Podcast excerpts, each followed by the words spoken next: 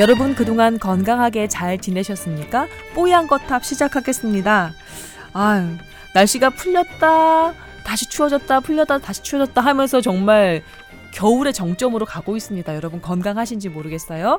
아, 여러분의 건강을 함께 걱정해드리고 함께 챙겨드리는 뽀얀 거탑입니다. 저는 김수원 아나운서고요. 네, 저는 외과 전문의자 한의사 그리고 복지부 평가 전문위원인 임채선이라고 합니다. 예. 네. 안녕하세요. SBS 정책사회부 남주현 기자입니다. 뭐 이거 뭐 하는 분위기지? 안녕하세요. 가정의학과 전문의자 식약처의 건강기능식품 심의위원 응. 신현영입니다. 네. 저 모두 앞에 더 붙이고 싶은데 저는 SBS 아나운서이자 12시 정오 뉴스를 담당하고 있으며 토요일에 접속 무비 월드로 여러분을 찾아뵙고 있는 김소원 아나운서입니다. 이렇게 할까요? 제가 제일 짧네요. 예. 아, 올해도 얼마 남지 않았습니다. 그죠? 그죠. 시간이 참 빠른 것 같아요. 올 한해 후딱 갔어요. 일도 많았고, 예. 여러 가지 뭐 사실 많았고. 뭐 이렇게 앞에 미사일을 붙여서 뭐 했지만 사실 저는 뭐 남주현 기자의 정보원 정도라고 생각하시면 될것두 같습니다. 분이서 이렇게 네. 전화를 그렇게 자주 하신대요. 뭘 자꾸 알아보라고 열, 자꾸 연락이 와요. 제가 신세를 많이 좀 지고 있습니다. 계속 쿡쿡 찌르는 거죠. 그건 뭐예요? 저건 뭐예요? 그래서 아니 지난주에도 잠깐 얘기했지만 정말 다방면으로 아시는 게 너무 많으세요. 음. 제가 이 기대지 않을 수가 없는 그런 정말 상황이에요. 저런 사람 하나 알아놓으면 기자하기가 좀 든든할 것 같아요. 임 원장님 자문료는 꼭 챙기세요. 아, 뭘로 챙겨야 되나요? 아직 그런 거 익숙치는 않아서. 예. 그리고 뿐만 아니라 우리 친구 먹은 신 교수님과 남 기자님 사이에서도 그렇게 전화 통화가 잦다는 저희는 전화보단 톡으로 아 톡으로. 근데 밤에 잠을 안 자고 있어. 톡하면 답이 와. 언제 보내도 답이 오는. 네. 그러게요. 왜 그러고 있을까요? 예. 아니 근데 참 좋습니다. 이런 삼각편대 사각편대가 남 기자를 중심으로 해서 딱 펼쳐지는 게 참 좋은 것 같아요. 저도 중간 중간에 한번 열심히 손가락 얹어 보도록 하겠습니다. 중심은 김소원 아나운서시죠. 제가 어떻게 중심을 잡겠습니까? 저는 진짜 문외한이 이런 문외한이 없는데 하여튼 여기서 한번 열심히 수단을 떨어보도록 하겠습니다. 자, 뽀얀 거탑 여러분과 함께 하고 있습니다. 아, 날이 점점 추워지고 겨울의 한복판으로 들어가고 있어서 여러분의 건강 걱정이 되는데요. 자, 역시 사연 먼저 좀 소개를 해드리면서 상담해드리고 그 다음에 주제로 넘어가도록 하겠습니다. 오늘 주제는 미리 예고해드리지만 살짝 예민할 수 있는 그런 주제거든요. 그래서 준비하는 저희들도 단톡방에서 뭐랄까 설왕설래가 좀 많았달까, 예, 약간 걱정하는 그런 이야기도 있었으니까 살짝 궁금해하시면서 기대해 주시기 바랍니다. 아, 두 분이 사연을 보내주셨는데 저희가 그좀 엮어서 같이 해결을 해드리는 게 좋을 것 같아서 이두 사연을 함께 가져왔습니다. 한 분은 입속에는 세균이 많다고 하죠. 침을 통해서 뭐 세균 감염이 될 수도 있다고 하고 충치나 헬리코박터균도 전달될 수 있다고들 하고요. 그래서 양치질도 잘해야 하고 개인별로 또 어, 입안의 위생에 신경 써야 한다는 얘기도 많습니다. 한편으로는 키스는 건강에 좋다는 얘기도 나, 나옵니다. 입속에 그렇게 나쁜 세균들이 많다고 하면서 키스는 또 괜찮다고 하니 좀 헷갈리거든요. 양치를 하고 나서 키스를 해야 되는 것도 아닐 텐데 음, 좀 궁금합니다. 라고 보내주신 사연이 하나 있고요. 또 하나 사연은 어, 가그린이나 리스테린 같은 구강 청결제가 정말 어, 입속 건강에 도움이 될까요? 어떤 글을 보면 서양에서 양치를 하지 않고 구강 청결제를 쓰는 습관이 든 건 모두 이 리스테린의 광고가 빵빵하게 나왔기 때문이라는 그런 얘기도 있더라고요. 그러니까 그 어, 글의 결론은 원래 필요 없는 상품인데 예, 이렇게 억지로 팔고 있는 게 아닌가라는 그런 의심이었습니다. 구강청결제는 광고가 만들어낸 그냥 쓸모없는 단순한 상품일 뿐일 걸까요? 뭐 이렇게 질문을 해오셨는데요. 입속 건강 관련해서 두 질문을 저희가 좀 묶어서 한꺼번에 해결해 드릴 수 있을 것 같아서 저희가 이렇게 갖고 왔거든요. 도움 말씀 주시기 바랍니다. 그 신 교수님 그 큰아드님 이 사실은 뭐 이쪽 분야의 전문가시잖아요. 아 정말로 큰 아드님인 줄 아시겠네요. 남편 되시는 아, 분. 그죠? 예. 몸집이 큰 아들. 아들, 예. 예. 아니 그래갖고 제가 좀 치과 인맥이 빠방합니다. 네. 그래갖고 또 이번 세션 준비하느라고 치과 단톡방이 있거든요. 거기에 또 따로 있으세요? 예, 어, 그렇죠. 예. 어, 친구의 친구가 내 친구고 뭐 그런 거죠.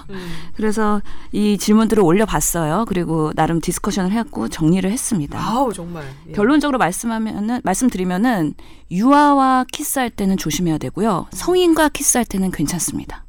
오 그래요? 예. 주어가 누군가요? 누가 괜찮고 어른이 어른이 행하는 아. 자가 행하는 자가 예 설명을 좀더 드릴게요. 우리 구강계가 자. 네. 일종의 그런 하나의 생태계예요. 그래가지고 건강한 성인이면 구강 내에 정상 세균총이 자리 잡고 있거든요.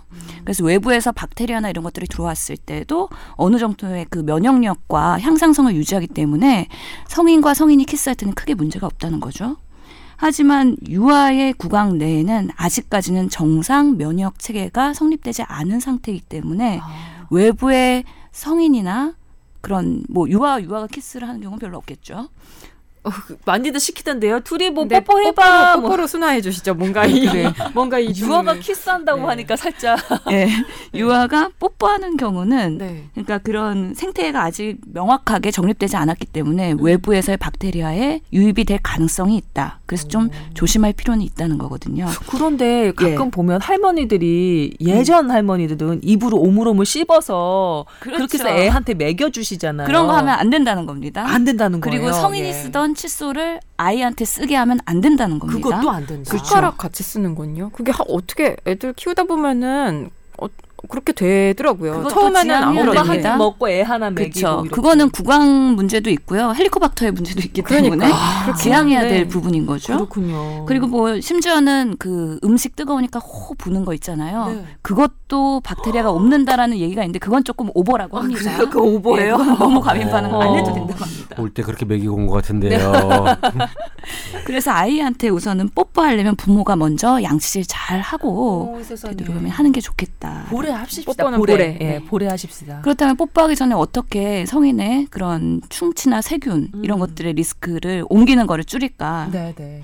우선은 양치질이 중요한데요. 어이구. 양치질은 칫솔 우리 하잖아요. 음. 치간 칫솔도 하셔야 됩니다. 아니 근데 서로 이제 흥이 달아올라서 음. 우리 한번 뽀뽀해 볼까라는 분위기가 형성이 됐는데 잠시만요 하면서 치간 칫솔 막 챙기고 막막 이래 가지고 아니, 화장실 어른들끼리는 괜찮대잖아요. 심지어 치실도 하시는 게 좋다고 합니다. 아이고 하루 1회 이상. 어른들끼리는 괜찮아요? 너무 치과 편중된 거 아닌가요 지금? 아 치과 어떻게- 단톡방에서 아, 그래, 예. 예, 네, 정보는 다 드려야죠. 예. 충치 치료도 하셔야지 치아 속에 있는 세균수가 감소를 한다고 그러고요. 평소에 관리 잘 하시고요. 스케일링, 치주 치료 이런 것들 하여튼 간에 치과 검진을 잘 받으셔야 될 것 같고요. 심지어 혀솔질이라는 게 있습니다. 칫솔질 아니라 혀에도- 혀솔질. 예. 수많은 세균들이? 어.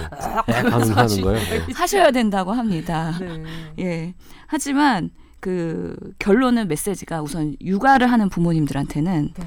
드리고 싶은 말씀은 우선 아이를 뭔가 보호하고 너무 격리하려고 하는 것보다는 적절히 세균에 노출시켜주면서 강하게 키우는 게 좋겠다.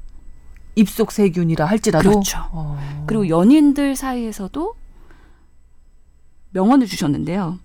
헤어질 게 무서워서 사랑하지 않는다면 진정한 사랑이 아니다.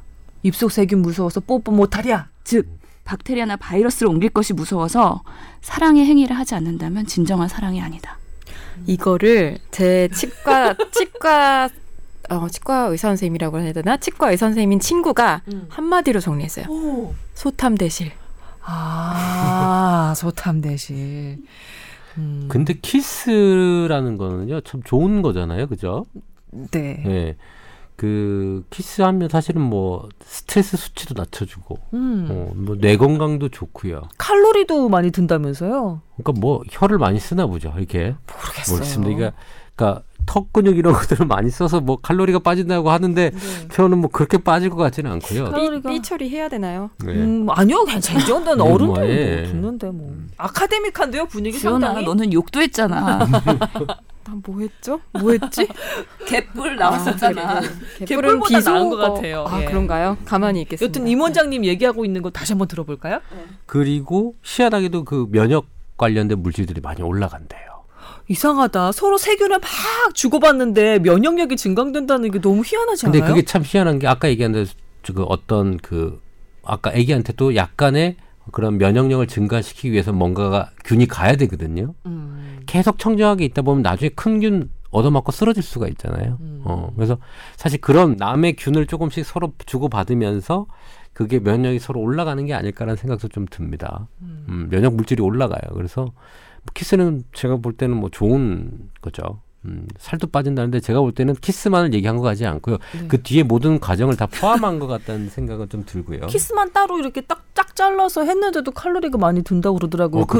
후속 행위들을 음. 저기 포함시키지 않은 그런 연구였는데도 왜 그렇게 웃고 계세요, 신 교수님? 아니 아는 게 많으셔갖고 어, 글쎄요, 전 이런 것만 보이나 봐요. 음. 근데. 저는 사실 그 치과 쪽 분들에 대해 궁금했던 건 이 구강청결제가 의미가 있느냐. 음, 라는 것에 가그린, 대해서, 예. 등등등. 음, 물론 상쾌함 느낌이 있고 세균이 죽는 세균이 죽는 거는 아마 그 연구 결과에 나왔을 거예요. 그런 성분을 했으니까. 근데 그렇게 죽인 게 절 결론적으로 건강에 좋은 것이냐, 치아 건강에. 어, 라는 걸 한번 궁금하긴 했거든요. 음. 그거에 또 답변을 드릴까요? 어우, 네. 예, 기대됩니다. 치과 단톡방. 우선 리스테린도 색깔별로 그 성분이 조금 조성이 달라요. 뭐 주황색도 있고 파란색도 네. 있고 다양한 보라색도 색이 있고. 있죠. 예. 그래서 주로 구강 청결제 성분이 우선은 생리식염수가 있고요. 그다음에 불소. 음. 불소는 우선은 우리 충치 세균이나 이런 것들을 방어할 수 있는 하나의 막이 되기 때문에 유아에서는 치아 도포를 위해서도 사용을 하는 긍정적인 물질이죠. 약간의 알코올 성분도 있어서 소독 효과도 준다고 해요. 네. 이런 것들의 조성의 차이에 따라서 그 리스테린 가글이나 여러 가지가 버전이 달라지는 거거든요. 네. 그리고 일부의 그런 어 우리가 약국에서 사는 그런 슈퍼에서 사는 그런 것들 외에도 병원에서 의사 처방으로 인해서 의약품으로 사용되는 구강 청결제도 있어요. 여기에는 약간의 그런 항생 물질이나 아. 스테로이드 물질도 좀 포함이 돼 있다고 하네요. 그 음. 청와대에서 박근혜 전 대통령이 썼던 그 가글액, 예, 윤전추 어, 비, 그 행정관이었나요? 네. 예, 행정관한테 요구를 해서 그 청와대 소속 간호사가 전달을 이렇게 해줬던 그 가글액이 바로 그 항생제가 섞여 있는 의료용 가글액이었던 거죠. 그것까지는 모르겠습니다. 아마도 맞을 것 같아요. 음, 그 네. 저, 그거까지는 모르겠는데 성형 시술하면 많이 한다는 그그 음. 가글이죠. 그게. 음. 예. 그래서 목적은 우선 구취 제거가 있고요. 그러니까 칫솔질 못할 때 우리 입냄새 나니까 그럴 때 하는 목적, 그다음에 세균 억제 목적이 있거든요. 충치나 잇몸병 예방. 근데 이것들이 모든 사람한테 다 써야 되느냐? 그건 아니라는 거죠. 왜냐하면 장기 사용했을 때 부작용이 있을 수 있다. 어떤 부작용일까요? 음, 우선은 알코올 성분이 있다고 했잖아요. 그래서 알코올 성분에 너무 많이 노출되면 오히려 구강 건조증이 생길 수가 있대요. 아, 그리고 이게 뭐 알코올 농도가 높으면은 살균 효과가 좋긴 하지만 높은 그런 구강 청결제를 사용을 하면은 입안의 점막이 손상되거나 치아에 변색이 될 수도 있다고 하네요. 아. 그리고 향균, 살균 이런 것들은 입안의 정상 세균까지 제거를 해서 오히려 면역력을 떨어뜨릴 수도 있다고 해요. 저 또 하나 부작용 아는데요. 음주운전 측정에서 그 바로 직전에 가글액을 좀 알코올 성분 높은 걸 가글을 하고 하면 불었을 때 걸린다는 어. 그래서 가글 했는데 하면 또 면피가 된다는? 뭐 그런 얘기도 제가 얼핏 들은 적이 있습니다. 이거 그냥 우스갯소리를 드린 말씀이었고요. 예. 그래서 치과 선생님들이 말하기에는 특별한 구강 질환이 있어서 음. 꼭 써야 되는 경우 외에는 음. 차라리 맹물로 가글을 하고 올바른 칫솔질, 음. 치실, 아, 치간 칫솔, 네. 혀솔질 하라고 건강한 생활 습관을 하라고 하셨습니다. 그래서 양치질이 되게 중요하대요. 근데 음. 많은 사람들이 양치질을 제대로 하는 방법을 몰라요. 그래서 그런 예방 치과의 영역이 있더라고요. 위아래로 하고 그 정도만. 뭐 3분의 뭐. 예, 그뭐 정도 기본으로 하는데 그거보다 더 특별한 사항이 있나요? 예, 이런 다양한 그 치실 사용이나 치간 칫솔 사용 방법 네. 그런 것들이 있기 때문에 일부 치과에서는 그런 예방을 강조하는 교육을 하는 프로그램이 있다고 하더라고요. 그런데 가서 교육을 받는 것도 사실 아이들을 키우는 부모 입장에서는 좋은 것 같아요. 그냥 음. 유치원이나 초등학교 때 한번 우- 왜 우리 성교육 그냥 다 모아놓고 시키는 것처럼 음. 이런 칫솔질 교육도 한번 아이들한테 제대로 이렇게 숙지를 시켜놓으면 평생 가는 좋은 정보잖아요. 아, 했으면 좋겠는데 할 것 같은데. 그런 프로그램들이 있어요. 그래서 치과 네. 선생님들이 가서 교육을 하기도 하고 하는데 음. 아이들은 배워도 실제로 실행을 하는데 좀 어려움이 있거든요. 그래요. 어른이 배워도 힘들어요. 음. 저는 한번 학, 대학 다닐 때 음. 수업 시간에 그 치과 병원 선생님께서 오셔서 해주셨는데도 잘 안 하게 돼요. 그렇게까지 꼼꼼하게는. 그래요. 뭐 다른가? 우리 아들은 치약을 그냥 짜서 먹던데요. 그래 되나요? 애기용 치약이긴 하지만 걔는 그게 맛있나 봐요. 그냥 딸기 맛이야. 애기들은 네. 다 먹더라고요. 다 먹어버리더라고요. 칫솔을 씹고 있어요. 음, 딱 똑같나 봐요. 그래서 이거 먹어도 되나? 소아 치과 하는 선생님들이 얘기하기를 애들이 충치가 생겨갖고 많이 오잖아요. 네. 그럴 때 많은 부분이 부모가 치과 관리를 제대로 안 해줘서 그런 거지 아이의 탓으로 돌리면 안 된다고 얘기하더라고요. 아이고. 아이들이 뭔가 사탕이나 젤리나 뭐 이런 걸 많이 먹어서 너가 충치가 생긴 거야라고 아이를 구박할 게 아니라 음. 부모가 치아 관리를 제대로 안 해줬기 때문에 그런 거고 그 부모들에게는 참 예, 힘들어요. 구강 관리를 부모들이 먼저 알아야 된다. 그래서 음. 부모 교육을 먼저 시켜야 된다. 그런 얘기가 있더라고요. 그렇군요. 그러면 어, 리스테린이나 가그린 같은 경우는 어, 너무 자주 지속적으로 사용하는 거는 반대이신 건가요? 그렇죠. 차라리 음. 맹물로 가글을 하고 양치질을 제대로 해라. 그게 결론인 것 같습니다. 혀솔질 하는 그 치, 그러니까 혀솔이 따로 있잖아요. 음. 그게 아니라 그냥 칫솔로 혀를 닦으면 모자라요? 충분하지 않, 않은가요? 그것까진 못 물어봤네요. 아, 네, 그렇군요. 혀솔이 없어서 집에.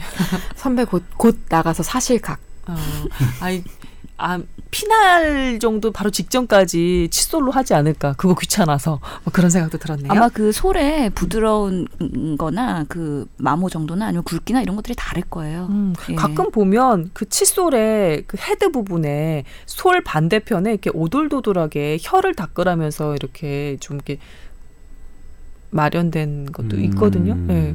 그, 그 뒤집어서 혀를 닦으세요. 이렇게 적혀도 음, 있었는데. 여튼 그렇군요. 오늘 구강 건강에 대해서 좀 알아봤습니다. 어느덧 시간이 많이 흘렀고요. 뭐 더 덧붙이실 말씀들 있으신가요? 원장님이나 음, 기자님이나 어, 없으시면 없습니다. 오늘 저희 주제가 좀 얘기가 길어질 것 같아서요. 여기서 사연 소개는 좀 마무리를 해야 될 것 같습니다.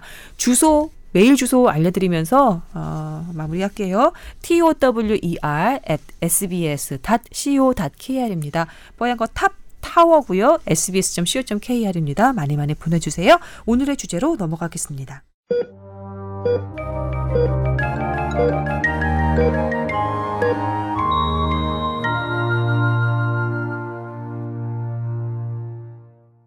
자, 발제자는 신 교수님입니다. 예, 오늘의 주제는 낙태에 대한 얘기입니다.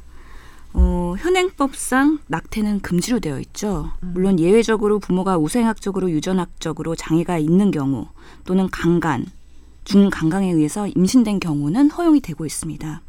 9월 달에 그 청와대 국민청원에 낙태죄 폐지에 대한 글이 올라왔고요. 네. 한달 만에 23만 5,372명이 어, 동의를 하면서 네. 어, 국민청원이 마감이 됐습니다.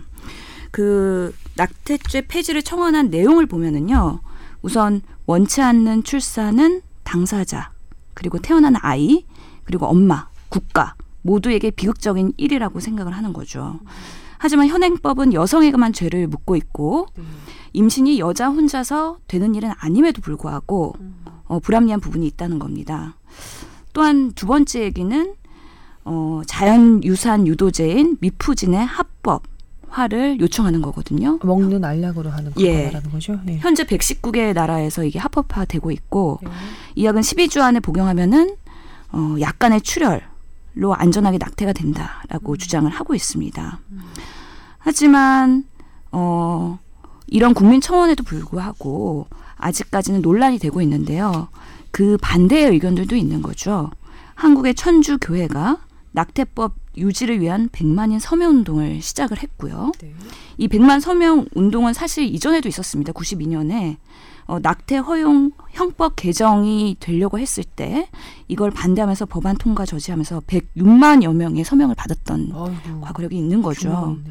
이런 논란이 되자 청와대에서 답변을 했습니다. 네. 우리 조국 민정 수석께서 유튜브를 통해서 아, 동영상을 통해서 공개를 하셨죠. 청와대 입장은 이렇습니다. 현행 법제에서는 임신 중절과 관련한 국가 남성의 책임은 빠져 있다고 우선은 인정을 하였습니다. 그리고 앞으로는 태아의 생명권 그리고 여성의 자기 결정권 이런 것들을 같이 이런 가치들을 지키기 위해서 제로선 문제를 해결하는 게 아니라 다양한 방식으로 논의를 해보고 검토를 하겠다는 거죠. 네. 거기에는 청소년 피임 교육의 체계화나 전문 상담에 대한 시범 사업 또는 비혼모에 대한 사회 경제적 지원 그리고 입양 분야의 활성화 이런 것들을 검토하겠다는 거고요. 실제로 우리나라에서 명확하게 실태 조사가 되고 있지 않아서 네. 2만 여 건의 매년 그런 낙태가 시행되고 있음에도 불구하고 처벌되는 경우나 문제가 되는 경우는 별로 없다라는 것들에 대해서 실태 조사를 제대로 한번 해보겠다라는 네. 얘기 있었고 또한 헌법재판소에서도 2012년에 그런 위원대 합헌이 4대 4로 팽배했던 바가 있었으므로 이번 기회에 다시 한번 심리 조사를 해보겠다라는 얘기도 어, 나오고 있는 상황입니다. 네. 그러니까 청와대의 그 국민청원에 대한 답변은 우리 내년부터 한번 진짜 다시 알아보고 논의해 보겠습니다 정도의 수준인 거죠. 예. 지금 일- 현재에 이게 위헌인지 판단을 해달라 그런 사건이 접수가 돼서 심리를 진행 중이긴 해요. 음, 언제 나오게 그렇게 되는지는 구체적인 일정까지는 음. 아직 안 나왔고요. 모르는 거고요. 그런데 분위기는 좀 이 폐지 쪽에 긍정적인 흐름은 있는 게 사실인 것 같아요. 헌재 소장도 일정 기간 낙태 허용도 가능하지 않겠느냐라고 어디서 인터뷰를 했다고 하더라고요. 네. 아 그거 헌재 소장 그 청문회에서 나온 얘기인 것 같네요. 네. 그렇군요. 어, 이러한 상황입니다.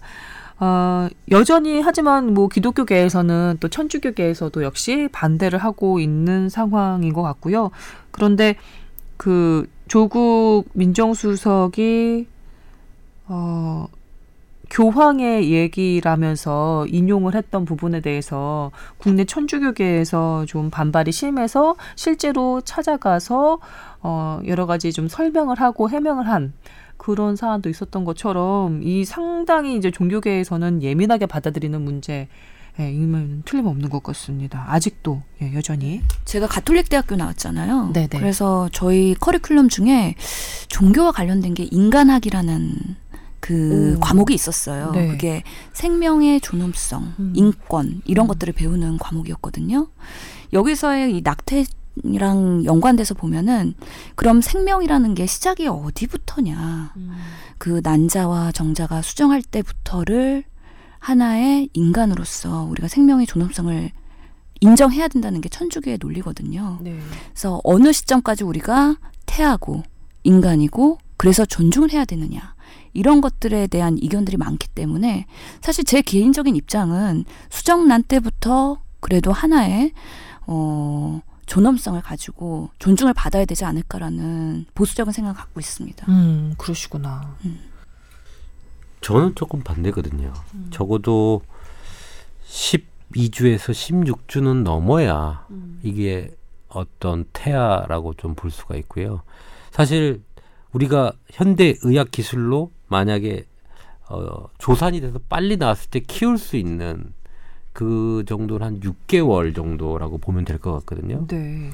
근데 사실은 24주 말씀하시는 네. 거죠? 근데 네. 이제 그 사이에는 태어나면 살릴 수도 없죠. 근데 이제 음. 만약에 어, 이 태아를 어떤 생명체로 보기 시작하는 시점이 언제냐에 따라서 사실은 낙태가 언제까지 가능해지는 게 생겨요. 음. 그러니까 이 기준을 잡는 게 상당히 중요하거든요. 그러게요. 어. 그렇게 되면 만약에 12주라고 생각하면 12주 내는 어 그러면 그 어떤 이유로 어 괜찮으니까 낙태가 가능하다라고 판단할 수도 있죠. 그러니까 이거를 참 이 시점을 딱 평가하는 게 사실 낙태죄의 어떤 허용 범위가 만들어지는 기준이 될 것 같아요. 이거는 이거는 뭐 여러 종교계와 뭐 다 합쳐서 한번 얘기를 해봐야 될 것 같고요. 여성 인권 부분에 대해서 생각을 한다면 이거에 대해서 어떤 어, 허용 범위를 줘야 되지 않을까라는 생각을 전 개인적으로 하고 있어요. 왜냐하면 제가 아는 산부인과 선생님들이 음성적으로 하고 있는 걸 너무 많이 보고 있거든요. 그럼요. 음. 예. 어, 한 가지 제가 그냥 딱 집어서 얘기, 예를 들어 드릴게요.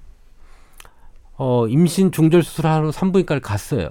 근데 이게 그렇게 해줘서도 안 되고 하면 안 되는 형태잖아요, 우리나라가. 네. 그러면 아기 집이 이렇게 보이잖아요.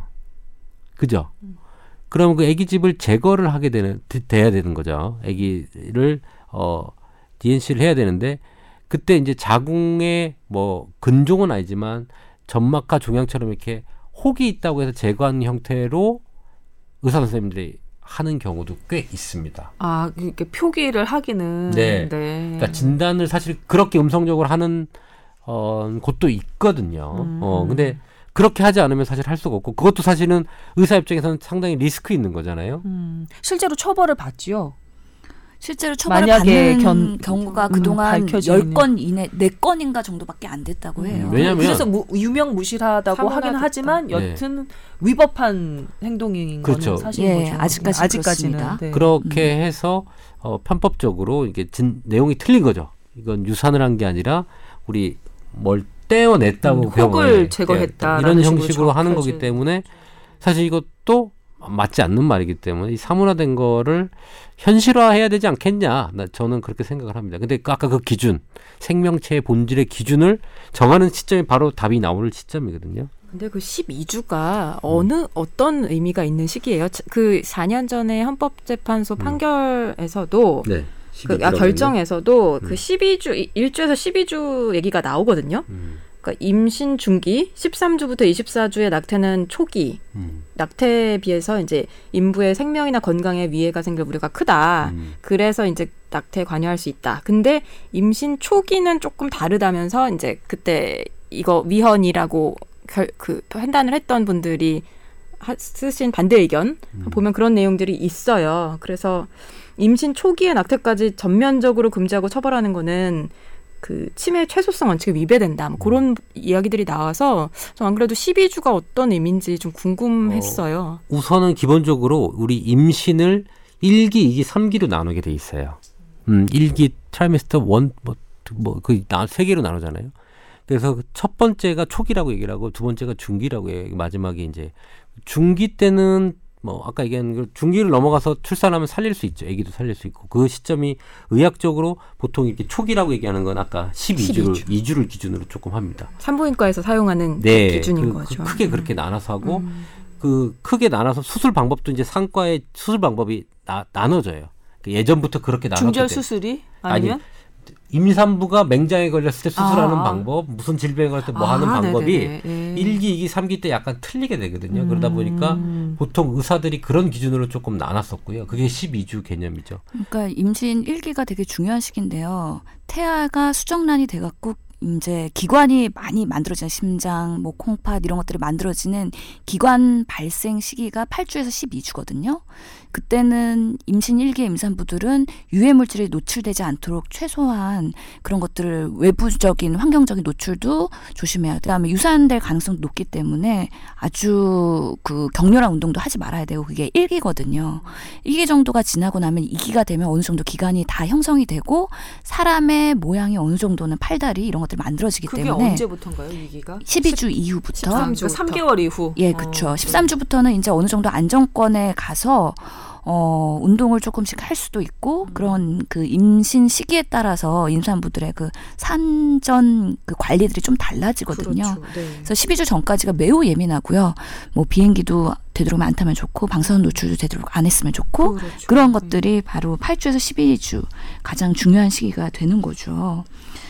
음. 근데 이게 합의가 과연 될까요? 저는 어, 쉽지가 않다고 생각하는 게 이게 그 천주교의 교리에 보면은 생명의 시작점은 인간은 수정된 순간부터 하나의 인격제다.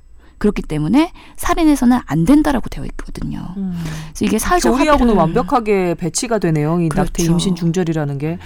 그러나 이 여성계나 뭐 이런 낙태죄를 폐지하는 것을 찬성하는 쪽, 이 지금 이미 한 20만 명이 넘게 청원에 사인을 했단 말이죠. 이게 이 찬성하는 쪽에서 보면은 에, 조금 전에 신 교수님이 말씀하신 대로 그 임신의 과정이 여성 한 사람 혼자만의 그 행동에서 비롯된 것이 아님에도 불구하고 임신, 그러니까 원하지 않았던 임신으로 인해서 역- 겪게 되는 여러 가지 피해는 여성 혼자 이렇게 떠안게 되는 엄연히 지울 수 없는 그런 현실이 있는 것도 사실이거든요. 음. 그래서 이, 이 부분에 대해서 그리고 또 음성적으로 낙태 시술이 그러니까 임신 중전 시술이 이루어져 있는 이루어지고 있다는 것도 사실이고요. 그러니까 없는 그렇게 해서는 안 돼라는 것도 뭐 일면 수긍할 만하지만 하지만 엄연히 현실에서 그렇게 벌어지고 있는 일이 없다고는 또 볼 수 없는 거잖아요. 지금 이 사람들 이 피해를 실제로 보는 사람들 그리고 낙태 시술을 하고자 하는 여성들과 어쩔 수 없이 또 도와주는 그 의사들의 존재 자체는 어떻게 할 건데 요? 요, 요, 요 사안은 어떻게 할 건데요? 그러니까 어떻게 해서든지 합의는 이루어내야 하는 게 우리가 닥친 현실인 것 같아요. 천주교 신자가 많은 나라들도 사실은 뭐 낙태죄, 낙태가 가능한 나라들이 있거든요. 그러니까 사실은 이거는 사회적 합의가 필요한 거지. 사실 종교적인 문제로 이걸 결정할 건 아니라고 생각은 저는 하고 있습니다. 개인적으로 어떤 종교적인 문제로 나라가 정책을 한다. 그거는 사실은 좀 아닌 것 같고 사회적인 문제로 결정을 정부에서 사실 해야 되지 않겠나. 정확히는 헌재에서 네. 결정을 하는 거죠. 그 부분은 위헌인지 아닌지를. 이번에 현지에서 새로 그 올라가 있나요? 네, 네. 지금 그걸 판단을 조금 잘 봐야 될 것 같고요. 아무래도 조금 전에 남 기자가 얘기한 것처럼 그 개월수 기준을 정해주는 게 가장 첨예한 예민한 그런 그 결정의 순간이 될 것 같네요. 저는 조금 넉넉잡게 잡아줬으면 좋겠어요. 어, 왜냐하면 어 떤 식으로 넉넉?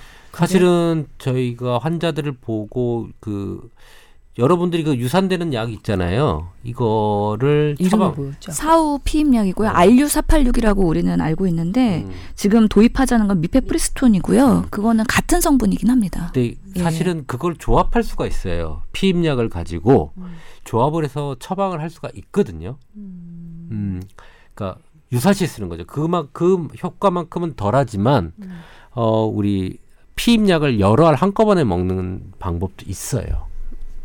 그거를 의사가 그렇게 처방을 해주기도 하나요? 안 하죠. 어, 근데, 근데 음성적으로 그렇게 그렇게 하고 있는 있- 있다고요? 의학적으로 음. 가능해요. 이게 호르몬 조절을 갑자기 확 해가지고 유산을 시키는 부분인데 이제 뭐 그렇게 잘 의사들이 안 해주니까 잘못하는 사람들도 많고요. 그 여성의 건강이 이 낙태죄 그 조항 때문에 훨씬 더 위협받고 있는 것도 또 사실입니다. 역시 사실인 것 같기는 해- 해요. 그리고 잘 보시면 임신을 하고 내가 생리가 없다는 걸 판단하고 보통 어? 생리가 거르나 이렇게 하고 있다가 어 생리가 없네 하고 인지를 해가지고 임신인가 해서 임신 테스트기를 사용을 해보는 그 시간이 보통 4에서 6주 정도로 봐야 될 거예요. 음, 확인을 하는 게. 그래, 예, 예. 그럼 6주가 딱 되고 나서 사실은 좀만 있으면 한 달 넘으면 12주 금방 가, 10주 그냥 가버리거든요. 근데 8주가 넘어가면 사실은 수술 범위가 좀 커지게 됩니다. 그러니까 여성이 낙태를 할 때 손상받는 부위가 커지기 때문에 사실은 조금 더 빨리 해서 빠른 시간을 사실 해야 되는데 조금 무딘 여성이라든지 아니면 둘만의 합의가 이루어지지 않는 여러 가지 상황 때문에 delay가 되는 그것까지 감안을 한다면 12주 이상을 잡아줘야 되지 않겠나 아, 저는 그 넉넉하다는 거는 예. 12주 이상 넘어가는 예, 그냥 일기 쪽으로. 12주로 판단될 건 아니라 만약에 낙태죄가 허용된다면 그런 여러 가지 상황 결정하고 우리가 낙태를 할지 말지에 대한 양측의 합의를 얻어내거나 뭐 여러 가지 돈의 준비 뭐 이런 상, 사회적 준비라는 시간이 조금 빠듯할 수가 있으니 해줄 거면 저는 한 뭐 16주까지는 해줘야 되지 않겠나라는 음. 생각은 사실 전 개인적으로는 하고 있어요. 예. 저는 그냥 어떻게 해서든지 수술적인 요법으로 여자의 몸에 그 해가 가는 거가 너무 안타까워요.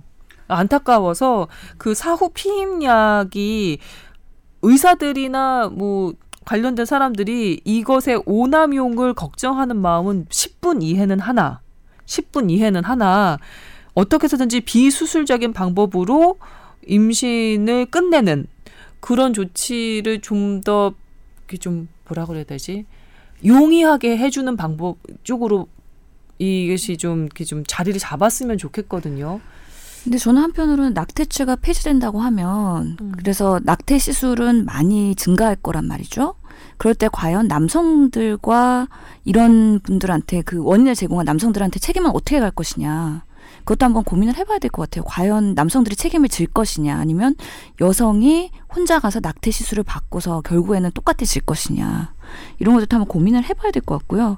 지금도 사후 그 피임약 그러니까 관계를 가진 이후에 음. 72시간 이내에 처방받을 수 있는 알류486은 의사의 처방하에 가능하거든요. 그렇습니까? 예. 여자 혼자 가도 그럼요. 가능해요. 예. 그래서 뭐 그 약의 부작용은 설명하고 처방을 해드릴 수가 있고요. 그건 음. 산부인과 의사뿐만 아니라 음. 여러 1차 의료에서도 충분히 처방을 하고 있습니다. 만약에 낙태죄가 폐지가 되면 음. 그 낙태 그 임신 중절 수술을 하러 가면 그거는 그 그 아빠라고 얘기해야 될까요? 예, 남성도 함께 동의를 해야 그 수술이 가능해지게 되는 건가요? 그거에 대해서 아직까지 정해진 게 없죠. 그래서 없어요? 사회적으로 어. 우리가 어떻게 남성들한테도 책임을 질 것이냐, 그리고 사실 이런 일이 발생하기 전에 예방은 어떻게 할 그래요. 것인가에 대한 고민을 많이 해야. 되거든요. 근데 저도 사실 이번 낙태죄를 통해서 고민을 했어요. 여성의 자기 결정권 되게 중요하거든요. 그래서 낙태 시술을 때로는 필요한 경우들이 많이 있을 거란 말이죠. 하지만 그 전에 이 국민청원 내용을 읽으면서 조금 동의할 수가 없었던 게 여기에 이런 내용이 있어요.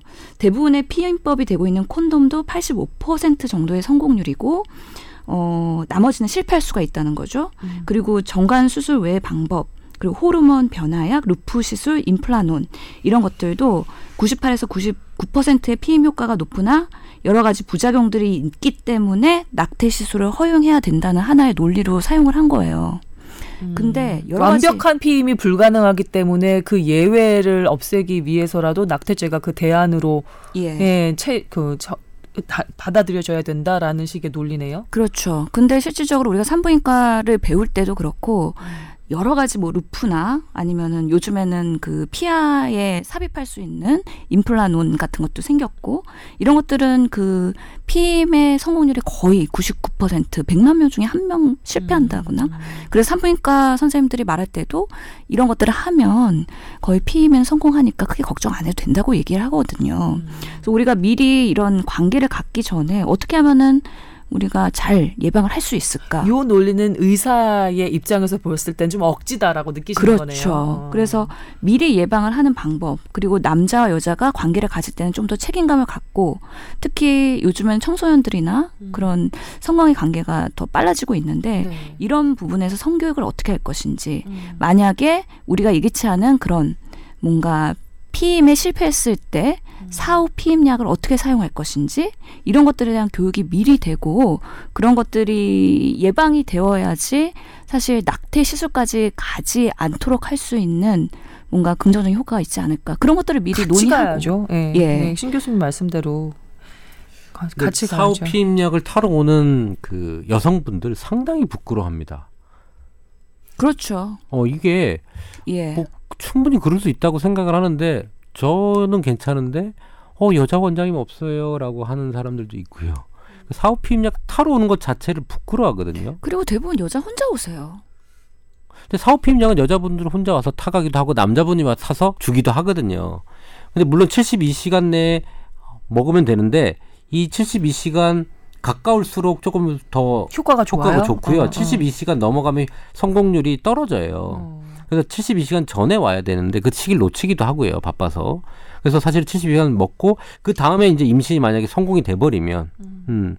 그때는 이제 유산할 수 있는 유산 그 되는 약을 복용할 수 있고 그게 안 되면 이제 임신 중, 중절 수술이 되겠죠. 아 그런데 그 네. 젊은 여성들 중에 상당수가 임시 그 가임기가 왔다 갔다 거릴 정도로 그러니까 생리 주기가 좀 왔다 갔다 거리는 분들이 많거든요. 요즘에 뭐 영양도 그렇고 뭐 외부적인 환경도 그렇고 그래서 그래서 어 내가 뭐 관계를 했는데 지금이 가임기인지 아닌지 생리 시작일이 언제였던가 음. 이거 헷갈리는 분들이 틀림없이 꽤 맞습니다. 많으실 거예요. 그래서 교과서에서는 자연 주기법, 그러니까 생리 주기를 이용한 피임은 하지 말라고 되어 있어요. 그러니. 실패할 확률이 높아요. 사후 피임약을 받으러 안 됐을 수도 있는데 임신이 안 됐을 수도 있는데 그렇게 엄청난 양의 그 호르몬이 그, 그 있다는 저 사후 피임약을 내 몸에다 이렇게 투여하고 싶은 생각이 안 들 수도 있거든요. 그 전에 예방하긴 해야 돼요. 그래서 뭐 마이보라 등등등 음, 음. 약국에서 사 먹을 수 있는 하루에 한 알 먹는 피임약들이 있잖아요. 네. 예, 그런, 괜찮아요? 여자 몸에? 그런 것들 임신한 것보다 나은 거죠. 아휴. 항상 모든 약은 리스크와 베네핏을 생각을 해야 되니까요. 그러니까 그 신 교수님 말로는 예방할 수 있는 건 최대한 다 하면서 네. 뭐 이거에 대한 후속적인 걸 준비해야지 단순히 이것만 가지고 논의하면 안 된다라는 거에 저는 전적으로 동의를 하고요. 네, 저도요. 저는 4대 4지만 최근 트렌드로는 이제 합법화되지 않겠냐라는 음. 생각을 하고 있고요. 청와대에서도 그러니까 그 헌재 제가 헌재 전문이라고 말씀드렸잖아요. 어? 네. 헌재는 특성상 뭐냐면 이게 사회 적으로 어떤 사람이 이득을 보고 이게 의미가 있느냐를 판단하는 기관이에요. 음. 근데 지금 시대가 옛날에는 부결됐더라도 이 시대가 이렇게 바뀌면 또 내용이 바뀌고 주위에 정부나 뭐 이런 사람들에서 관심을 보고 하게 되면 음. 더 좋은 판단을 내릴 거라고 생각을 하기 때문에 저는 합헌으로 판결 나지 않을까라는 생각을 예상을 위헌이죠. 위헌 위헌으로 음, 음. 어 판결 날 거라고 저는 조금 생각은 하고 있습니다. 그때 2012년 4대 4일 때 위원들과 지금의 위원들이 많이 바뀌었대요. 그래서 어. 아마 이게 위헌으로 날 가능성이 높다고는 하더라고요. 그리고 이 여론의 흐름을 무시할 수 없겠죠. 음. 예.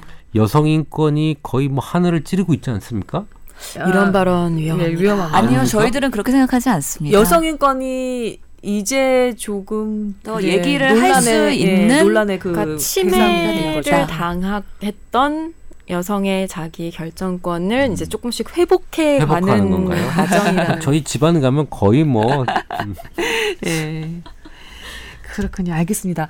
아, 저희가 시간이 약 아, 한 10분 정도 남았는데요. 저희가 생각해 볼 거리를 하나 더 가져왔습니다. 예, 이 낙태죄 관련한 그 이슈가 불거지게 된 그 배경에 청와대 국민청원 음, 이 있었잖아요. 국민청원에서 20만 명 이상 사인을 받아서 어 이제 조국 수석이 거기에 대한 반응을 이렇게 동영상으로 이렇게 올리기도 한 만큼 청와대 국민청원 여러 가지 그 사안들이 많이 올라온대요. 그 중에 20만 명 이상 동의를 하면 어떻게 해서든지 좀 반응을 보이기로 이렇게 정해져서 지금까지 제가 알기로는 이 낙태죄 폐지 지금 조금 전에 말씀드린 이 사안이 있었고 조두순 출소 금지 그다음에 청소년법 개정하자고 예.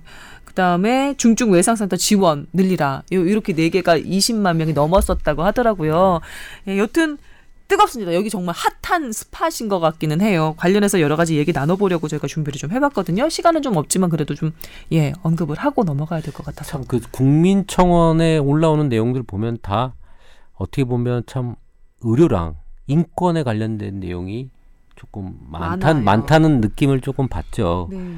그 사실 어, 이 국민청원에 보면서 저는 조금 어, 이런 것까지 올라와야 되나라는 것들이 조금 보여서 음. 사실은 이 국민청원이라는 게 사회적인 어떤 가는 길에 대한 국민들의 마음을 모으는 자리인데 개인적인 요청과 개인적인 요구나 이런 것들이 조금 많고 내가 이거 누구 때문에 억울했다라고 하는 그런 사연들도 좀 있는 것 같아서 조금 사회적으로 좀 거시적으로 좀 보고 국민청원을 해야 되지 않겠나라는 생각을 좀 합니다. 음. 그 우리 윤사마와 박수진 그 관련된 아, 네. 내용도 이것도 국민청원에 올라왔다고. 한만만 건 정도 올라온 거죠. 네 사인한 사람들이. 네.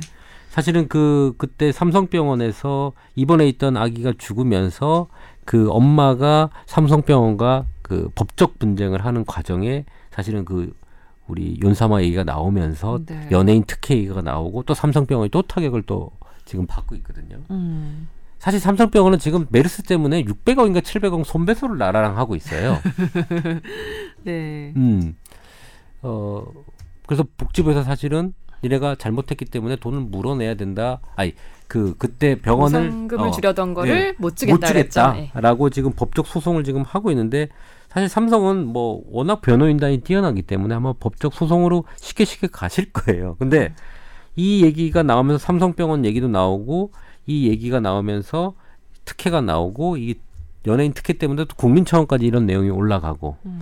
그래서 어떤 누구에 대한 특혜 김영란법을 포함한 특혜 부분에 대해서 어, 이 국민청원에 이렇게 올라가는데 사실은 그런 특혜 부분이 사회적으로 좀 중요한 이슈가 올라갔으면 좋겠다는 생각을 조금 전 개인적으로 하고 있어요. 물론 이 죽은 아기와 부모 입장에서 너무 억울한 부분이긴 하지만 저는 조금 더 어, 범위가 너무. 너무 협소하지 않나 네. 조금 더 거시적이고 좀 국가적인 일들이 좀 국민청원에 올라가서 이슈가 돼서 우리가 더 한번 생각해보고 많은 사람들이 다시 한번 잊어먹었던 걸 다시 고민해보고 끄집어내보고 하는 그런 국민청원이 사실 됐으면 좋겠다는 생각이 있어요. 사실 우리나라 그 신문고제도 있잖아요. 국민권익위에. 음. 근데 거기는 그렇게 이슈화를 못 하잖아요, 사실은. 음. 음, 똑같은 게 아마 통계가 있을 거예요. 뭐 비슷한 것들이 이만큼 올라왔다라고 해도 거기에는 영향력이 없지만 이 지금 이 청와대가 운영하고 있는 이거는 상당한 파급력을 사실 주고 있는 겁니다. 네. 그 민정수석 아시잖아요. 이 박근혜 사태를 하면서 민정수석이 얼마나 큰 파워가 있는지. 그 네. 조국 민정수석님께서 이렇게 친절하게 얘기를 해주시면 사실 좋은 방향으로 저는 갈 거라고 생각을 합니다.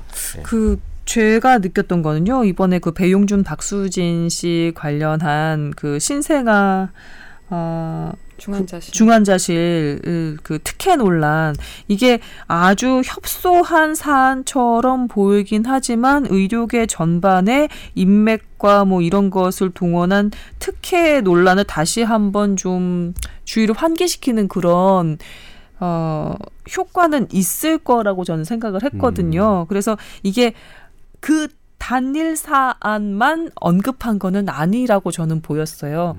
이런 거죠. 내가 분명히 2시에 예약을 했는데 보니까 자꾸 자꾸 3, 4시로 밀려 진료 시간이.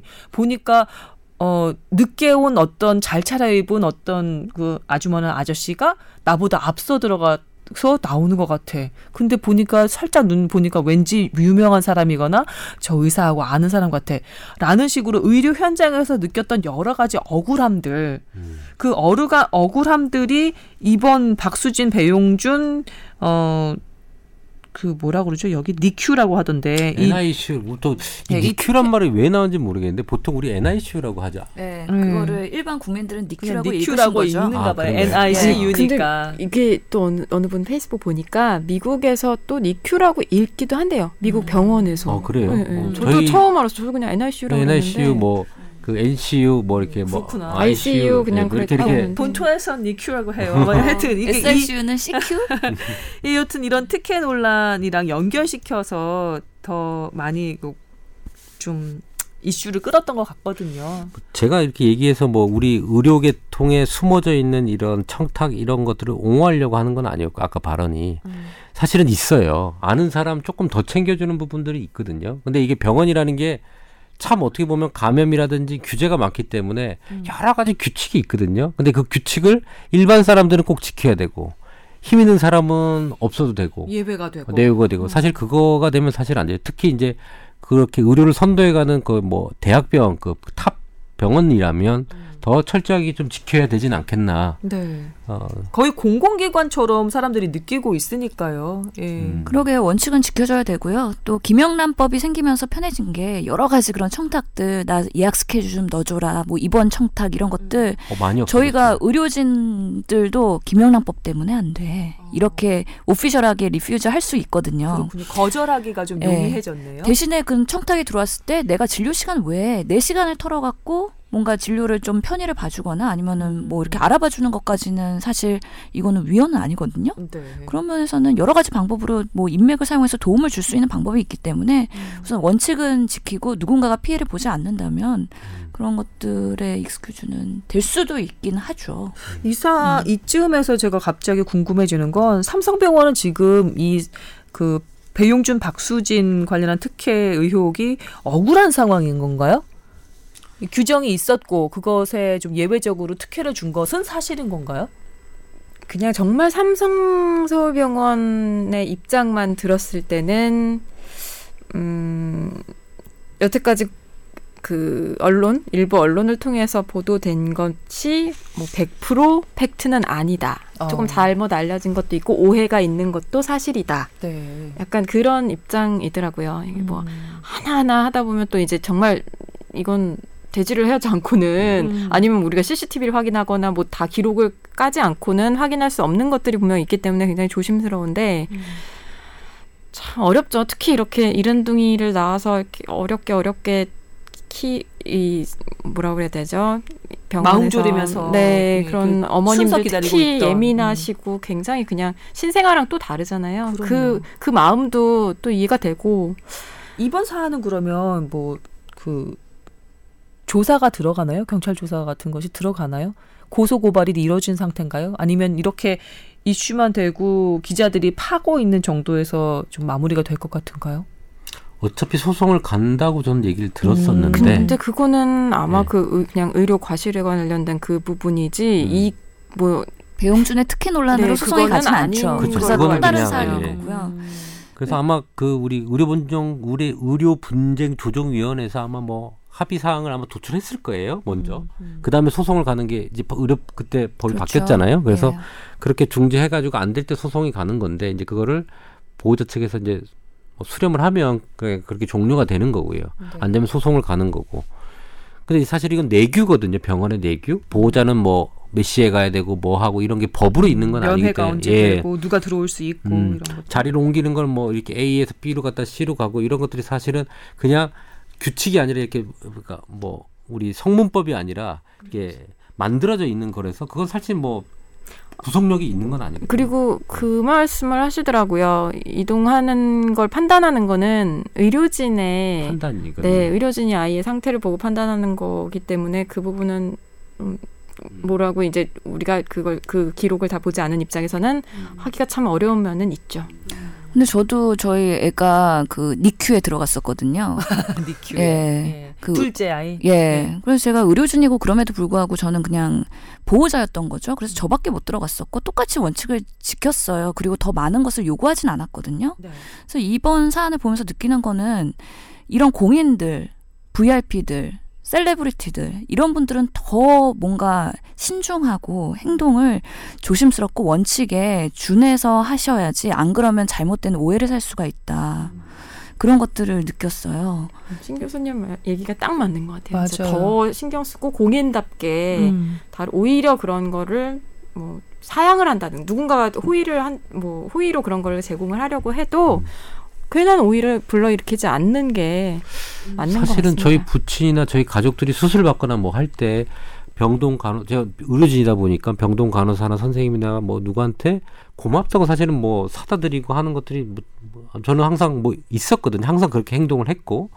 근데 이제 어떤 그런 걸로 내가 특혜를 받, 받느냐가 좀 중요한 부분인데 특혜 없이 그냥 그런 서포트만 했다면 사실 문제되는 건 아니거든요. 그러니까 특혜라고 하는 거는 안 되는 걸 되게 하는 게 특혜인데 이게 지금 안 되는 사항을 해서 특혜를 준 거냐 안 되는 거를 법적으로 문제가 되는 거를 그러니까 사실은 어떤 내규도 어떤 법칙이지만 그게 정해져 있는 부분 내에서 한 거는 문제가 되고 사과를 하- 해야 되겠지만 사실 행정적으로 가서는 큰 문제가 이루어지지 않을 것 같은 느낌은 좀 들거든요. 그렇게 심각한 사안은 아니긴 아니, 한데 예. 문제 제기했던 그분의 입장에서는 나한테는 되게 매몰차게 원칙을 얘기했는데 간호사가 왜 이런 분들한테는 이렇게 예외 사항을 하느냐에 대한 상대적인 박탈감인 거죠.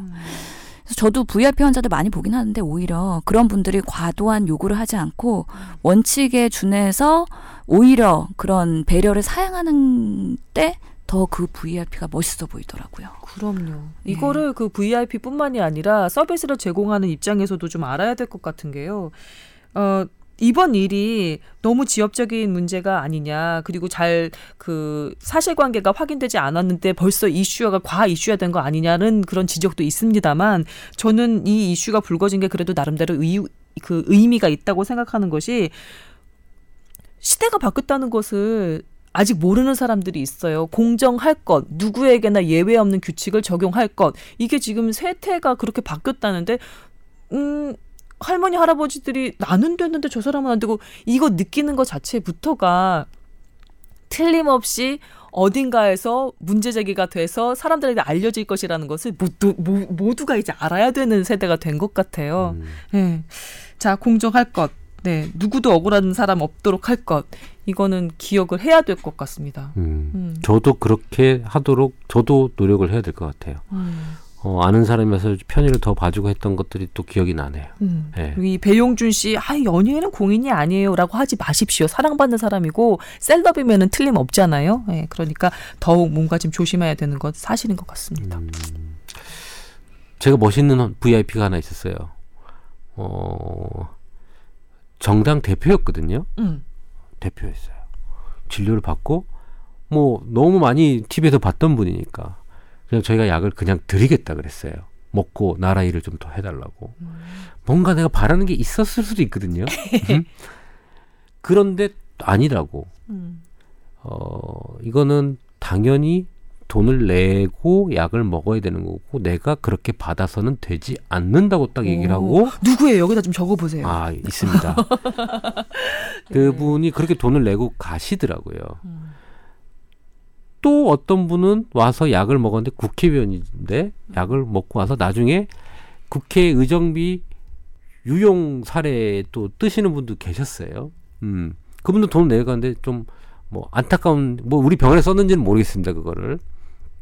근데 그렇게 돈을 내고 가는 모습이 사실은 맞는 거거든요. 음. 어, 그 차후가 어떻게 됐든 간에 다른 환자들도 다 보고 있으니까. 음. 예.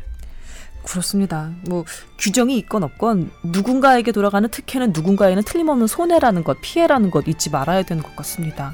이 말씀 마지막으로 오늘 마무리해야 될 것 같은데 괜찮으신가요? 예, 오늘 세 분 수고하셨고요. 여러분도 듣느라고 수고하셨습니다. 다음 주에 어김없이 여러분 다시 찾아뵙겠습니다 감사합니다. 감사합니다. Música